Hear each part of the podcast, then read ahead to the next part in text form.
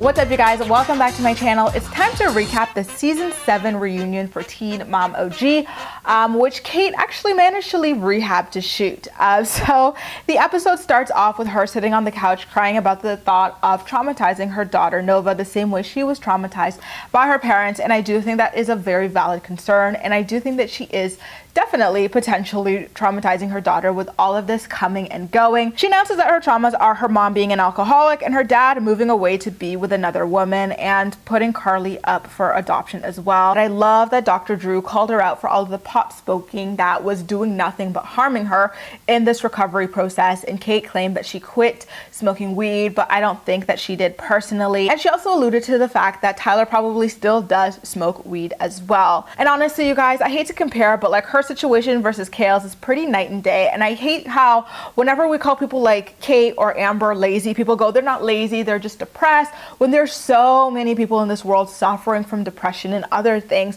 who get up and go every day because they have no choice but to. Like, I don't think depression or anything like that automatically makes you lazy. I don't think every depressed person is lazy. I think some people are just both lazy and depressed. Like, looking at her versus Kail, you can really see the difference in night and day. Like, Kail went and pursued her education.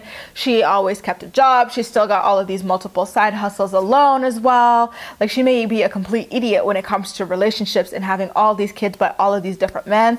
But I wouldn't exactly call her a non hard worker, especially when you compare her to like all of her lazy ass counterparts.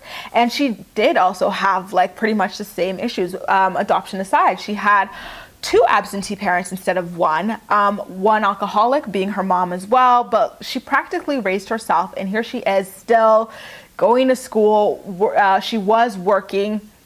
Um, she's got all of these different side hustles as well. She's always on the go somewhere, and she's always around for her kids as well. I don't fault Kate for ever going away to rehab.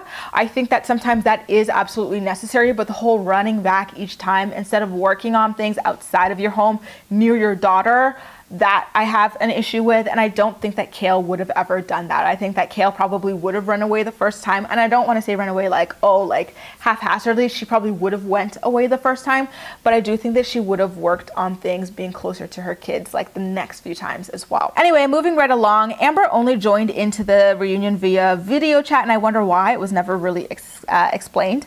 Dr. Drew then claims that Amber was a good mom to avoid seeing Leah while she was on drugs and going through an abusive relationship relationship and all of that stuff and was and he also claimed that she was putting Leah first in doing that. I was pretty disappointed but of course not surprised by that because let's be honest Amber was not seeing Leah for Leah. She was seeing she was not seeing Leah for Amber because she wants to sleep all day and just be around. Like I'm sure she was just tired and wanted to sleep all day, tired of doing nothing kind of thing. It wasn't like, "Oh, Leah can't see me like this." Come on. How dumb do you think we are?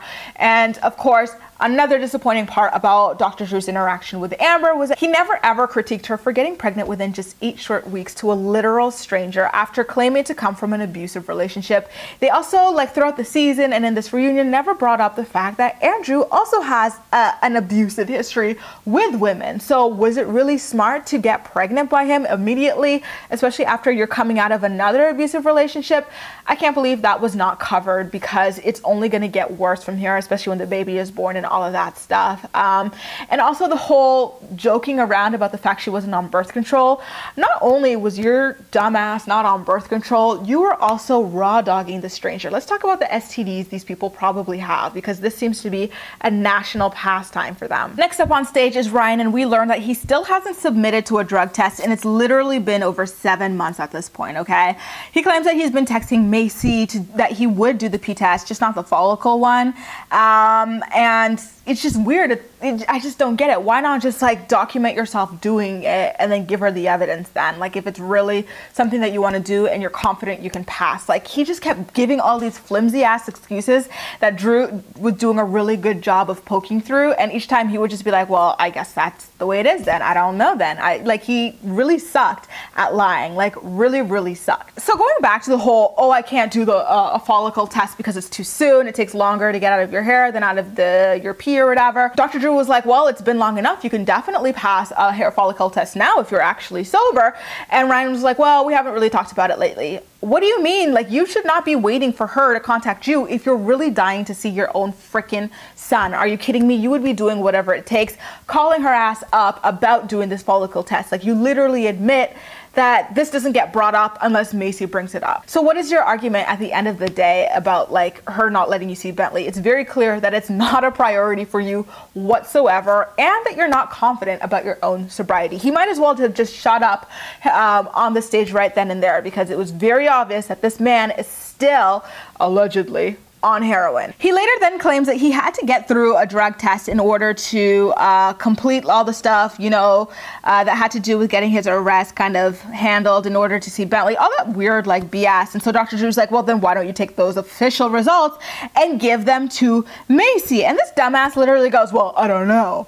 Dude, just admit you don't care to see Bentley and you're still doing drugs and go. Like, it's just so embarrassing watching you up on stage acting a freaking fool and all of your your lies being exposed so damn easily. Like, if all of this were true, we would have had like 10,000 samples from you. Like, if this were me in this case, I would have peed 10,000 times, taken photos of all of it.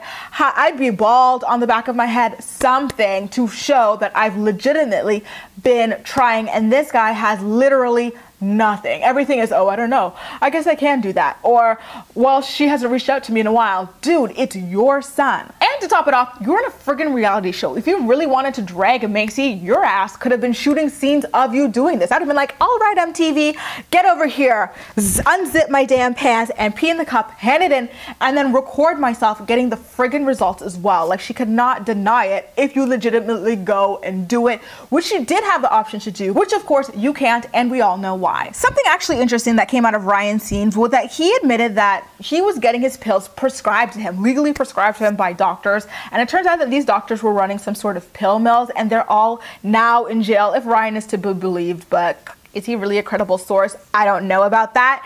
Um, he also claims that he can't find a drug counselor, another big bullshit lie because he's on the show. Really, dude, all the famous ass people with drug problems still managing to find drug counselors, but somehow you on like a D list reality show can't. Really? Dr. Drew's like, well, why don't you just go without filming for the show? Like, they can't deny you like that. What are you talking about? He's like, oh, yeah, I guess I could then do it. Then do it, motherfucker. Do it. Like, what is wrong with this guy? I just don't understand. He obviously does not want to. And a drug counselor would know he's high, so he doesn't want to go see one. That's exactly what is going on. Now it's the Black Widow's turn to talk, and she complains that their wedding episode was quote unquote inaccurate and awful because, like, everyone else got all these fairy tales and theirs looked like just this big ass mess. But listen, chick, okay, this is what we saw from your wedding episode. And it's the same for everyone else's wedding episodes, with the exception of Chelsea, who doesn't want to film but still wants to be on a reality show. But that's none of my business. This is what we saw from your wedding. We saw the whole preparal of the vows thing, which is a major moment. Your husband just so happened to say that he didn't care to create vows for you. And he also said that he doesn't think he can promise you forever. That that's not our fault. That was a major moment that should be caught. And it was caught it just, you know, it was Ryan's fault that he made it awful. And so we also saw you guys up there on the altar, which is another beautiful moment, or at least it should have been.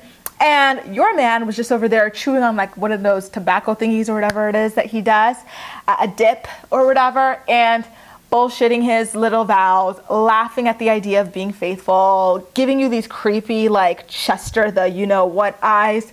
Um, that was uncomfortable. We saw your first dance that was uncomfortable because he kept talking about money and saying that he was over it like 30 seconds into the song. We saw you guys cut the cake. That was awkward because he was asking you about money the entire time as well. Like, we saw all of these major moments that should have been beautiful, but just weren't shown as beautiful because they weren't in reality. Like, just looking at this guy, it's so obvious he's not into you and that you lack complete and utter uh, chemistry. So I don't know how you can blame MTV for that. It's not like they only showed one little clip. Like I feel like they threw her a bone trying to show all these different aspects of the wedding. This episode of the reunion wraps up when um, Dr. Drew says that they're going to be sharing a stage with Maci and her husband Taylor McKinney, and Ryan has a full-blown meltdown claiming that he doesn't want to be on stage because um, Maci's going to lie. I mean, if you Liars are so easy to expose, especially when you claim to have receipts, which Ryan conveniently only has in an old phone. Dude, have you never heard of the cloud? Come on. Come the F on. And especially considering you're claiming to be lawyering up against this woman, I'm sure if it were true, you would have all of the screenshots and stuff with your lawyer in a USB something. And of course, conveniently, you have nothing and you refuse to be on stage with her while she lies. Come on, to me, only a liar runs from sharing the stage and being put on blast. And I 100% wholeheartedly believe that Maci was ready to tear into all of his lies and show the real receipts. She actually said off camera, but still mic'd up, that the reason a lot of people believe Ryan when he says that she doesn't respond is because he deletes her half of the text messages in his phone, which you absolutely can do. All of us trifling Tammys know that. You guys, that is the first part of the season 7 Teen Mom OG reunion. And course, I'm more excited to hear what you have to say about everything. So please make sure to leave all of your thoughts and opinions in the comment section down below. And as usual, we'll chat. You can also like this video, subscribe for more. Feel free to share it with your friends as well. And follow me across social media where I absolutely love chatting with you. That's all for now. Thank you so much for watching and I'll see you next time.